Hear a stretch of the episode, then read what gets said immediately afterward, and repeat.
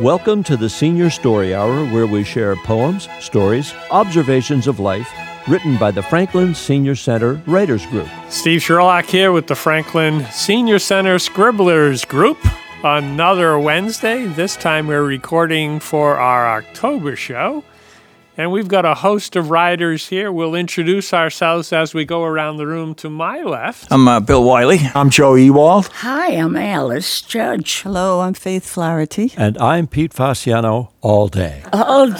Just today or all day, all the time? I, I, Every day. I strive for consistency. Consistency is good. Yes. Uh, only if the police show up, that's not me. well, yeah, that's yeah. th- That was the guy that just left. Right, yes. He's not here. He's not here. Dave's not here. That's another old line. So today, because this is going to be aired during October, one of the suggestions we had was if we've got something Halloweenish or autumnish. And Bill, I think you've got some Halloween things to start. Yeah, I got I got a, a couple I did uh, qu- quite a while ago. If you li- listen to the old shows, I, you probably heard me do one of these. Uh huh. This is uh, Halloween night. Halloween night is here. Ghosts and goblins will be very near. Some look creepy, some look cute. Kids dressed up in their Halloween suits. You give them treats, you give them candy. This sweet little girl by the name of Mandy. They paint their pretty little heads like the walk of the living dead. They gross themselves out till they make you scream and shout. They dress like angels, they dress like devils, but believe me, folks, they're on the level. The living dead will rise when the fall of night arrives. They'll walk amongst the living, they'll take without giving. So, friends, don't drop out of sight on this Halloween night. Very good, Bill. That's probably the best thing I've ever heard. oh, yeah, that I got really is. You're getting better I and got, better. a, I got another another Halloween one. This one I called Halloween. Ghosts and goblins coming near. Halloween will soon be here. You never know what you might meet. Sometimes they'll ask you for a treat. They'll run very close, they'll run away. You never know what they will say. When darkness falls, they'll show themselves. You may end up in a deep dark well, or a rainy, dark, and stormy night. They want to give you such a fright. Sometimes you'll see them in the bright of day. They'll say hello and be on their way. You'll go to parties. You'll have some fun, but you better watch out. You'll be on the run. You'll run very far when they come after you, but there's nothing at all that you can do. Halloween night will come very soon, on the night of the full moon. When the full moon rises on Halloween night, lock your doors and hold on tight. Great. And I got and I got one romantic one that I wrote last week. Uh, Whisper my love, my beautiful lady, you brighten my day. I love you so much in every way. You bring the light of the morning sun, and I will be with you when the day is done. My feelings rise w- with the thought of you. Be my love, my honey dew. I have my morning coffee as I write these words. It is only with you my love will be heard. I know I will love you until the day I die. I know it is you I want by my side. I feel so happy it is you, my sweet. You make my life so complete. I am hopeless. I am a hopeless romantic, a simple man. If you want me to, I'll do a handstand. Uh, through summer, fall, and cold, cold winter, our love will grow and never splinter. As my morning begins, I write these words of love, for I have been blessed from heaven above. My words of love for you will never stop until we climb to that mountain top. For if we get there, I need you near. I'll whisper my love into your ear. Good. Hey, You like that good one? deal. Good deal, Bill. Yeah. It get better and better. Three sets of good words. Yep. That's- You got something today, Joe? Okay. So this story is called uh, Different Shades of White. When some of us think of shades, we automatically think they're for windows. But if we dig a little deeper, the word shade was a term used by Charles Dickens' in the story, A Christmas Carol, in which Dickens used shade to describe Jacob Marley as he appeared to Scrooge in a transparent form as he had died the day before. Another ghost of an idea is the famous comic book character Casper the Ghost. These two examples are fictional shades of white, both different. One was a transparent spirit, and the other looks like a bedsheet with eyes and a nose cut out. Now let's try to see if shades really do exist in a non fictional form. The strongest example that I have is my sister, who died of leukemia before I was born. She was only two and a half years old. A month or two had gone by after her death when my two oldest brothers, Bill and Barry, were sleeping in their bunk beds when she suddenly appeared to them. She was a bright light, dressed in a flowing white gown, as if she might be an angel from God. They both did not realize that the other one had seen my sister until years later. Another shade of white is one I experienced myself. These examples are a little bit on the dark side. Believe them or not believe them. One time I found my Bible that was on the desk thrown on the floor, landing on the other side of the room. I did not think it was a sign from God. Also, there was a shade in my closet, 24 7. Even when the sun went down, it was still there. It even moved at times to let me know it was there. This was a room I had rented at the YMCA in Portland, Maine. The other inhabitants there also had their encounters of shades in their rooms. The last shade I'm going to tell you about occurred in a house that was rented by one of my older brothers, it was Barry, who had seen my sister years before, along with Bill. This happened one night on the Jersey shore when everybody that was sleeping in the house heard a very loud scream coming from my niece's, who was Sarah, in her bedroom. She had seen an image of an elderly lady who had once lived on the premises many years ago. She came right at her, and then at the last moment, she disappeared. You can believe that one or not. Hmm. But it scared the living daylights out of her. you know, I bet. Yep. The best way to conclude my story is to recite the preface of A Christmas Carol by Charles Dickens. And he says, I have endeavored in this ghostly little book to raise a ghost of an idea which shall, not put my readers out of humor with themselves, with each other, with the season, or with me. May it haunt their houses pleasantly, and no one wished to lay it. Their faithful friend and servant, Charles Dickens, December 1843. So there you go. Boo. Very dramatic. Yeah, yeah. It, now this all happened. You can people, you know, may not believe it, but you know that's uh, that's their choice. In the light of day, there's Yep. another shade. Yep, different shades of white. Okay. This is my annual story. Halloween at the Brick School. It's known as the Brick School. At one time, all the children in Franklin attended the Brick School. It was remembered quite fondly by the residents. But time goes on and change is inevitable.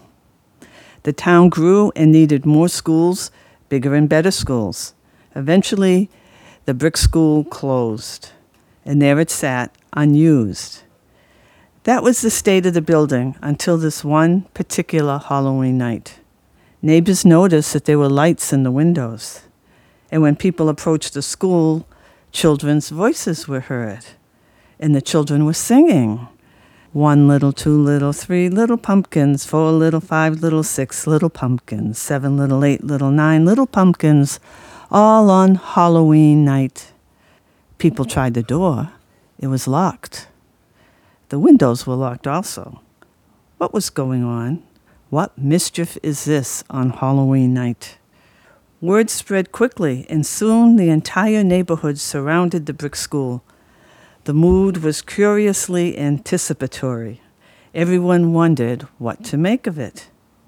Since the neighborhood was gathered around the school and in the schoolyard, no one noticed that all the trick or treat candy was disappearing from the neighborhood's houses. Silently and stealthily, little ghosts and goblins, princesses and pirates, werewolves and witches entered the neighborhood's homes and took all the Halloween treats. The people outside at the brick school were oblivious. Suddenly, the children singing inside the school faded out. All became silent. The lights went out rather suddenly. The crowd gasped. There seemed to be a collective blink. But then everyone laughed nervously and walked home talking about the strange event. No one knew what to make of it. And no one knew who stole their candy either.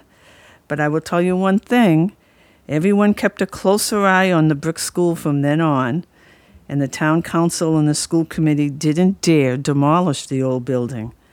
In fact, from that night on, it became a Halloween tradition for the neighborhood to gather around the brick school to party and sing.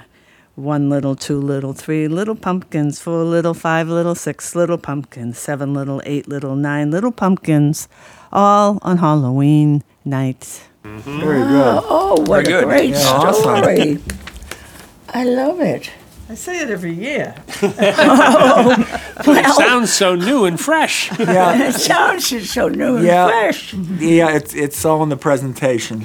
Yeah, like it's the- all in the presentation. My, and my I Halloween didn't story, know you as I was could reading my sing. Halloween story, I, Neither I did already I. knew the words. Well, since October will be Halloween, and not to be outdone by everybody here, I have a Halloween to forget. And keep in mind, I write in the first person, but this didn't happen to me. It's strictly fiction. Not historical fiction, pure fiction. No, pure fiction. I don't know what you'd call it. Halloween that year fell on a warm evening, but it was foggy and occasionally it started to rain.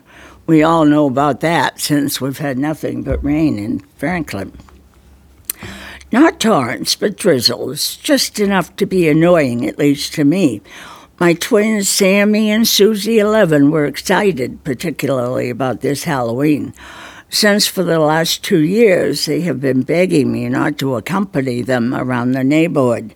So I had grudgingly agreed to let them go out by themselves this Halloween. And tonight was the night, and for some reason I was nervous. I tried to get my feelings in control and not show how I felt. After all, I reasoned they are old enough and I had to give them more freedom.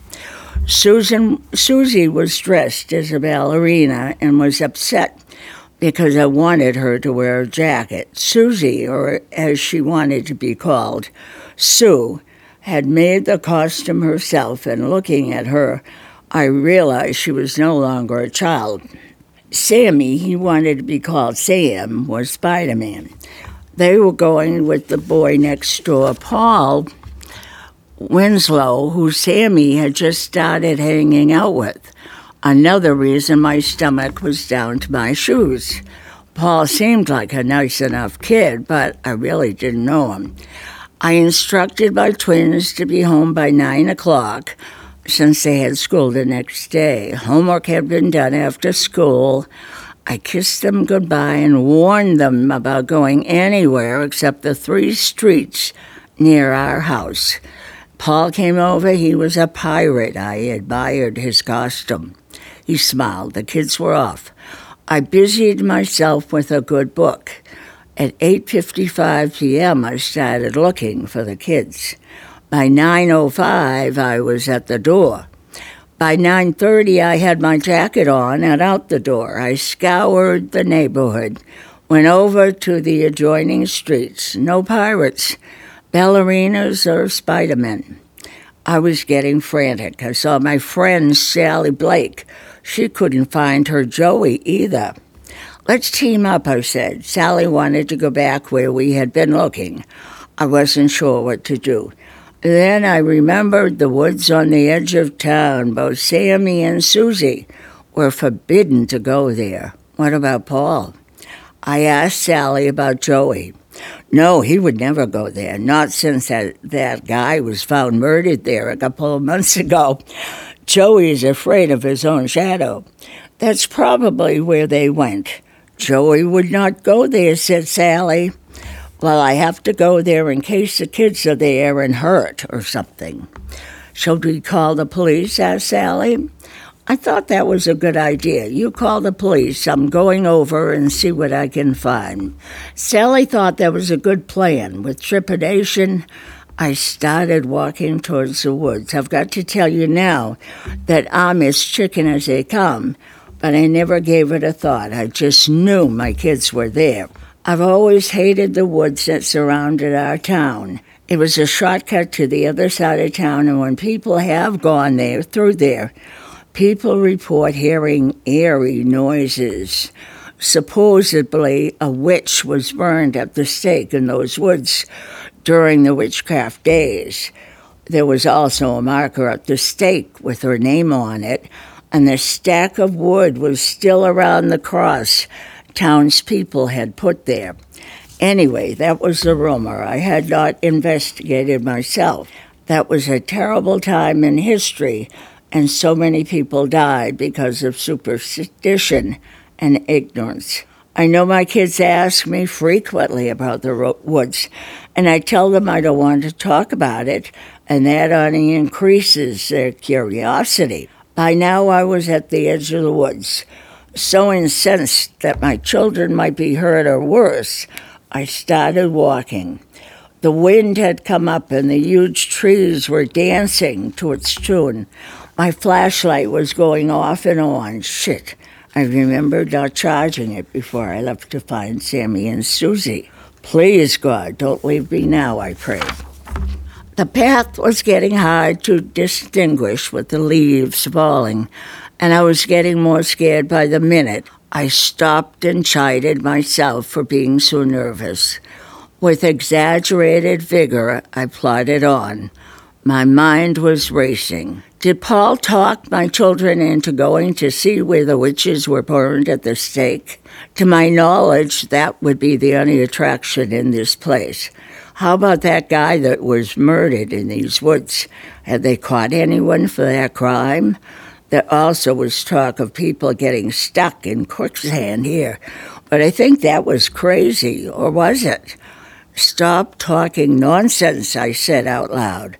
I forged ahead, starting to call the children. Sammy, I caught myself. Sam, I yelled. Sue, Paul, are you here? I thought I heard a noise, but attributed it to the wind. I listened again. Was that something? It was then I realized my feet were wet. I looked down at my pant legs. They were wet. I mustn't be on the path. I looked around and realized I was lost. When I did find the kids, I wouldn't know the way out. It was only then that I realized that I felt the tears on my cheeks that I realized I was crying. I can't lose it now, I said. My flashlight was faltering. Shit, shit, shit, I screamed. Please, God, take care of me so I can find the children. I cried to no one.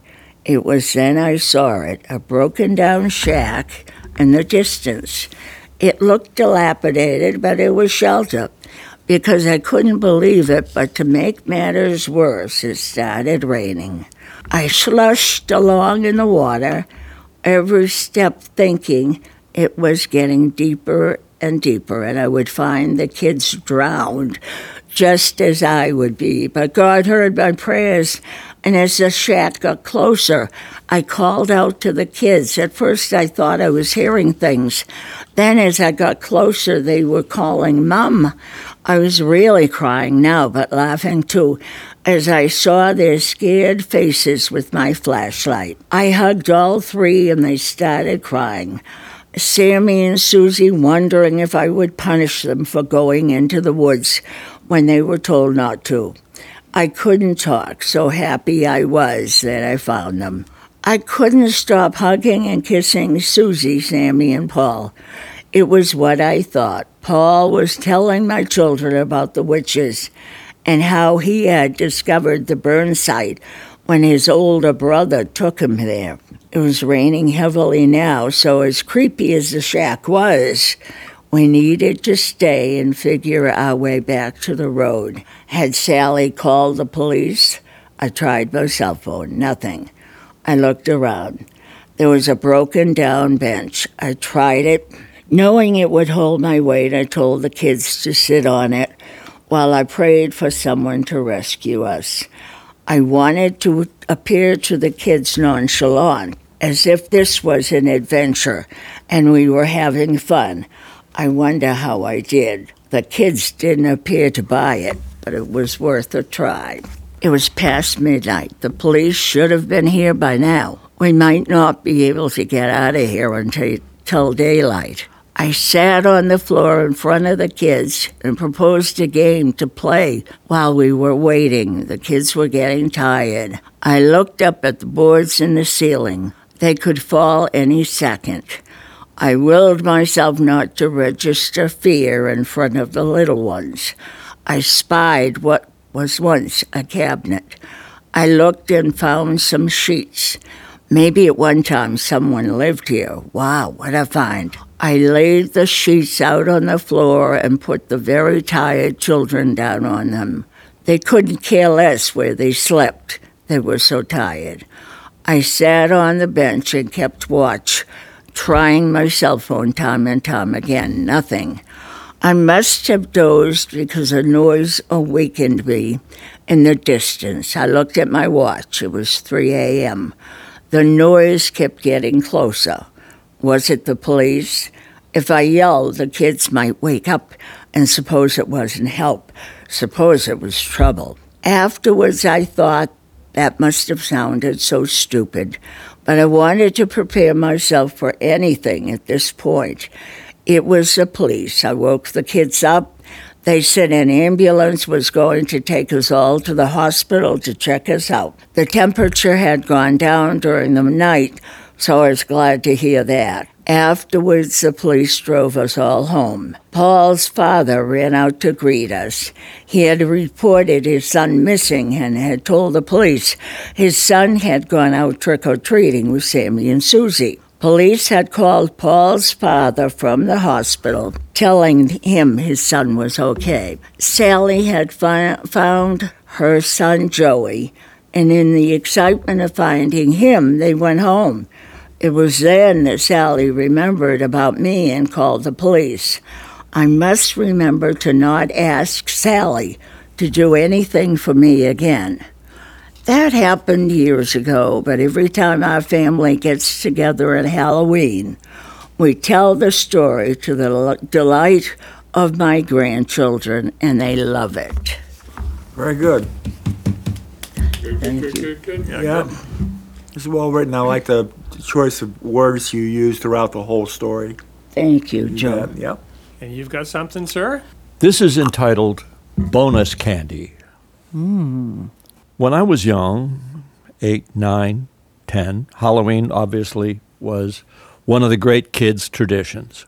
Now, it raises the question when is the last kids' Halloween? I mean, these days I tend to see, you know, teenagers, mm-hmm. young adults coming by trick or treating. It seems to be a pretty open experience. When I was growing up, there was this unspoken hard cutoff date. And I figured it was around 10 years old. So hmm. this is the very late 50s. And I figured, all right, this, is, this must be the last Halloween for little Petey. So we had to formulate a bold plan. And along with Kenny Segan, Danny Olson, and myself, the three of us went out Halloween night. Now, the bold plan involves figuring out the route, figuring out how early you can get away with starting, and figuring out how late you can go. With the idea is that we are going for maximum candy yield. big concept. So we wanted to we wanted to fish, finish big. So we started off the usual route, uh, some of which based on our collective paper routes, people we knew, etc. Remember paper routes, everyone? Yeah. so, of course, this was also a time before Halloween had really become heavily commercialized with lots of merchandising.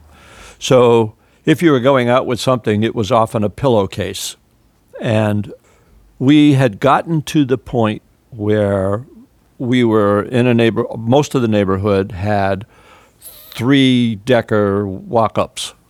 This is uh, very near Boston, and everything was a triple decker in the neighborhood. So the custom was you start on the first floor, you ring the bell, you trick or treat, you go up to the next floor, and you go up to the next floor, and so on. This was the last house. The last house on the street, the last house of the night. and so we ring the first doorbell. And by the way, it's pretty late. It's like, I think we were pushing past 10. We were into it. So we ring the first doorbell. Nothing. Okay. We ring the second doorbell. Nothing. So we either were being ignored or nobody was home or it was. So we ring the third doorbell. And there was this unspeakably loud buzzing noise because obviously people on the third floor to let folks in would hit the buzzer, the door would, you know, do it, and then you'd, you'd hear it and walk in. Well, this was a particularly loud buzzer. And somehow we were already inside ringing the doorbells in the small foyer. And when the buzzer went off, Kenny Segan just ran for his life.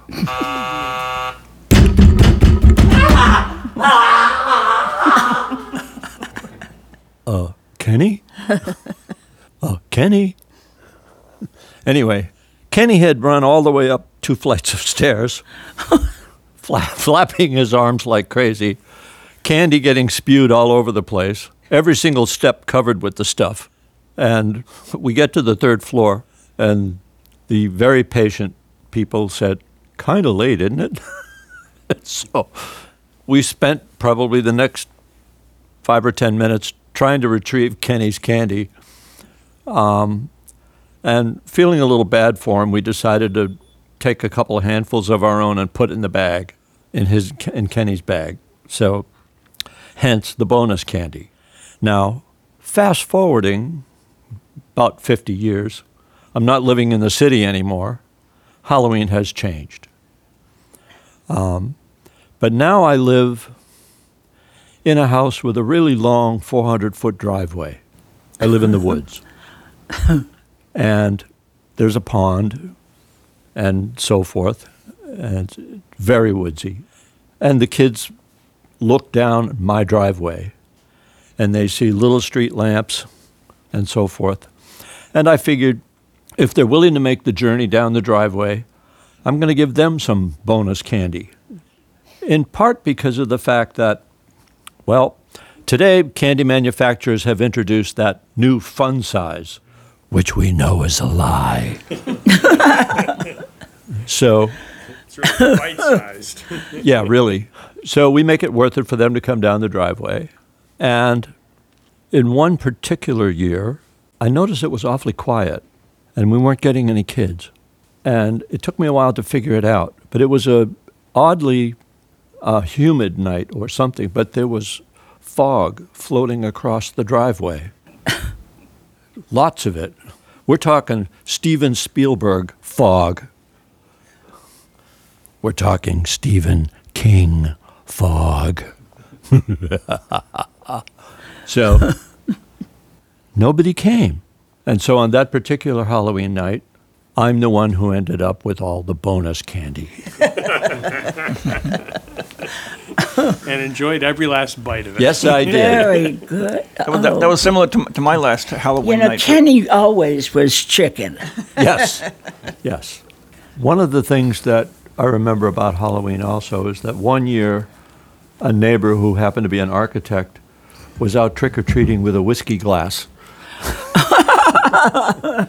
I looked at him and said, "Good on you." Looking for shots. Did he get any? Oh yeah, he was. He was. Wow. Yeah, Yeah. I could tell. by, by how much she wobbled. Yes. well, to that end, uh, my title would be very appropriate in terms of confused, bewildered, or. so, this is one of my newer forms of uh, poetic endeavors. It's in two parts. And the title, yes, is indeed Confused, Bewildered, or. You can walk around confused and bewildered, or be like the youngster who spins down the driveway on his one speed while the band plays on. How is it the sunlight, just so, reveals the dust that has been gathering from the bike running down the driveway while the band plays on? We find the cleaner and cloths to get rid of the dust, putting aside the writing which wasn't going as fast as that single speed wheel while the band plays on. If there's a cure for an illness, why won't folks take it? If there is a treatment that helps an illness, it can be like a single speed cycle while the band plays on. Is nonsense the lack of sense or a component of sense that you can build on like Lego blocks or shifting gears on a 10 speed bike while the band plays on. I heard someone reveal that it took them until they were in college to find out that there were poets that were indeed alive and writing that very day while the band played on. Part two. There are pairs of things to think about that'll give you a pause, cause you to do a double take. Check it out. Where? Why? While a band plays on. As we grow older each day, some wisdom may reveal itself to us, releasing us from instant satisfaction, bestowing us patience while a band plays on. Writing works when you can read and follow what I'm attempting con- to convey. Head nodding, uh huh, providing feedback, gears shifting cleanly while the band plays on. Intuitions come first, strategic reasoning second. We need an emotional approach to bring others to a review of facts while the band plays on. Addressing the elephant in the room is good. Reason rides the beast, whether shifting gears or kicking up dust while the band plays on. The hard rib cage protects the pumping heart, sending oxygenated blood throughout, letting us clean, ride, or do the double take while the band plays on. So, Sherlock, you know, positioning is key for the line of sight in a quartet.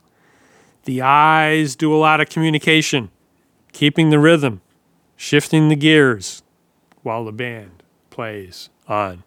Very good. Very good. Very good. That, that reminded me of a, of a song title Oh, it does. Bewitched, Bothered, and Bewildered. I think I had heard something of that somewhere along the way. So yeah, that I can't, I, I can't say that it did not have an influence.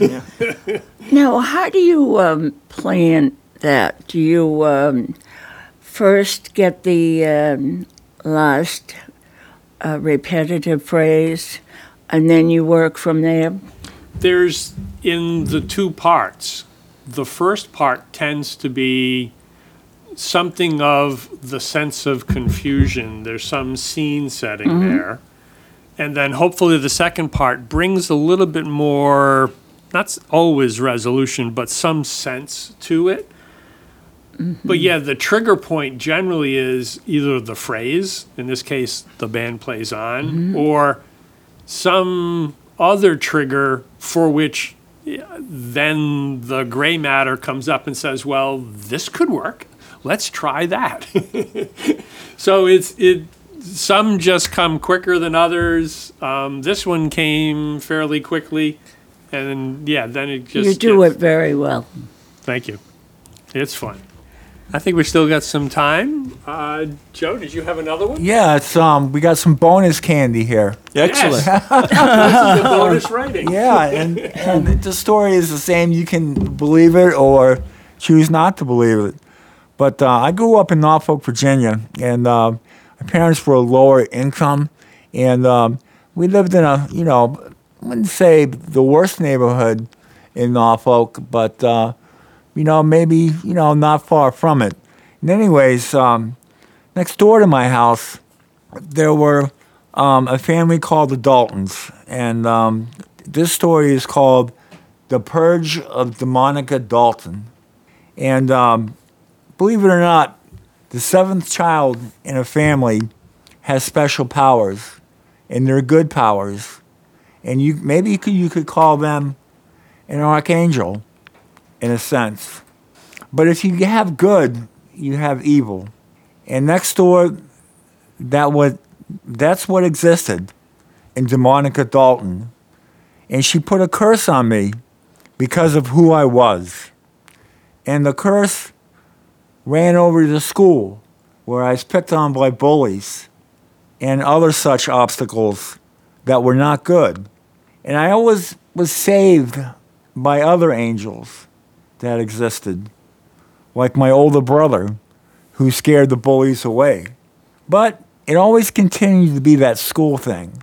And then in the sixth grade, I guess I sent too many Valentines to one girl, and her boyfriend forced a fight on me in an open field next to the school, where, of course, the whole sixth grade stood and watched me get my A kicked.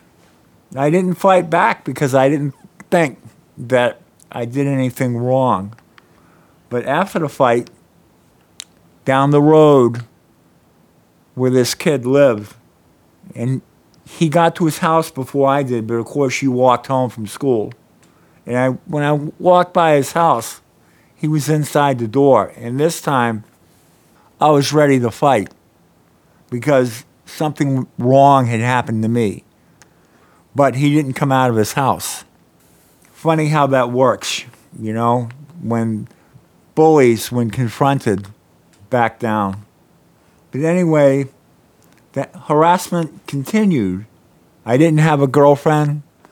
I didn't think it was my looks, but maybe it was. but anyways, it continued on into Portland, of course, where I lived in the YMCA, which I had stated in the earlier story, and I was harassed by demons.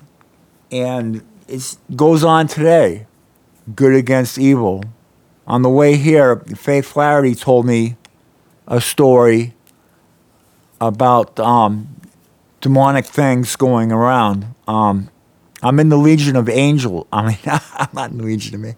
I'm in the Legion of Mary, and it's a, a special prayer group at St. Mary's, and we pray the Rosary for people that are dying or that are sick. But anyways, um, because of the pandemic, what what the Legion does is put out free rosaries, and because of the pandemic, those rosaries um, weren't allowed to be, to be put out anymore. So um, I'm working on getting those rosaries restored, uh, so people can pick them up when they leave mass. So I have to talk to the pastor, of course. But anyways, she told me about a group of demons that grabbed, um, got in possession um, a bowl full of rosaries and put a curse on it. And uh, this is true. And um, I told Faith today that um, those, when those rosaries are blessed, being blessed is strong enough to fend off the curse because good always wins over evil. And the thing that, the biggest thing that fights against a demon, and one of the strongest things that happens is when a person gives up his life for another person. And of course, that has happened in Afghanistan when a, sergeant was with, this is true, when a sergeant was with his men and th- they were in a, a shack, a room, and um, the enemy threw a bomb, an explosive, in the room. And the sergeant threw himself on the explosive, got killed, but in the process saved the other men that were in the room. And evil does not like when you sacrifice your life for another person because that's against all its code. But believing and having faith is the strongest thing that you can have in this world. So, it's good to have Halloween. I think it's a little bit on the dark side. But you have to remember the next day is All Souls Day. And then the next day after that is All Saints Day. So you have Halloween, but you have to keep it in perspective Yes. and remember the good. So that's my little bonus candy. Excellent. You made me think of a song, uh, Johnny Rivers, uh, "The Seventh Son." Yep, I know because it is, it is true that the seventh son in a family has something going on there for being good. yeah, seven's a lucky number. Yeah, in it is, cases. and then of course many six. cultures. Yeah, six is the, supposedly the bad number. Well, triple sixes is Yeah, triple six. the worst. so, for the listeners, we hope you've enjoyed this session, this uh, month's readings. Uh, stay tuned. We'll come back for another month and then after and after and after. Uh, for those in the area, if you'd like to join us, we meet at the Senior Center uh, weekly on Wednesdays at 1. If you are remote and would still like to join us, we share a Zoom link at the same time, weekly Wednesdays at 1. Contact the Senior Center or contact the studio, and you can get on the mailing list to find that good info. So we thank you for joining us today. We thank our writers for sharing their stories today. And we'll do one final round. So Steve Sherlock closing out here. I'm Bill Wiley. And I'm Joe Ewald. Hi, Alice Judge. Hello, I'm Faith Flaherty. And I'm Pete joining. I'm chomping on my bone candy. Thank you all. Till next time, keep writing and reading and listening to your heart's desire. Thanks for being with us here on Senior Story Hour. Until the next time, I'm Peter J. Remember, be they laced with gravity, levity, wisdom, or whimsy, the meaning, experiences of life become a little larger when you share them, when you take a moment to commit pen to paper and just write. This is FPR, Franklin Public Radio.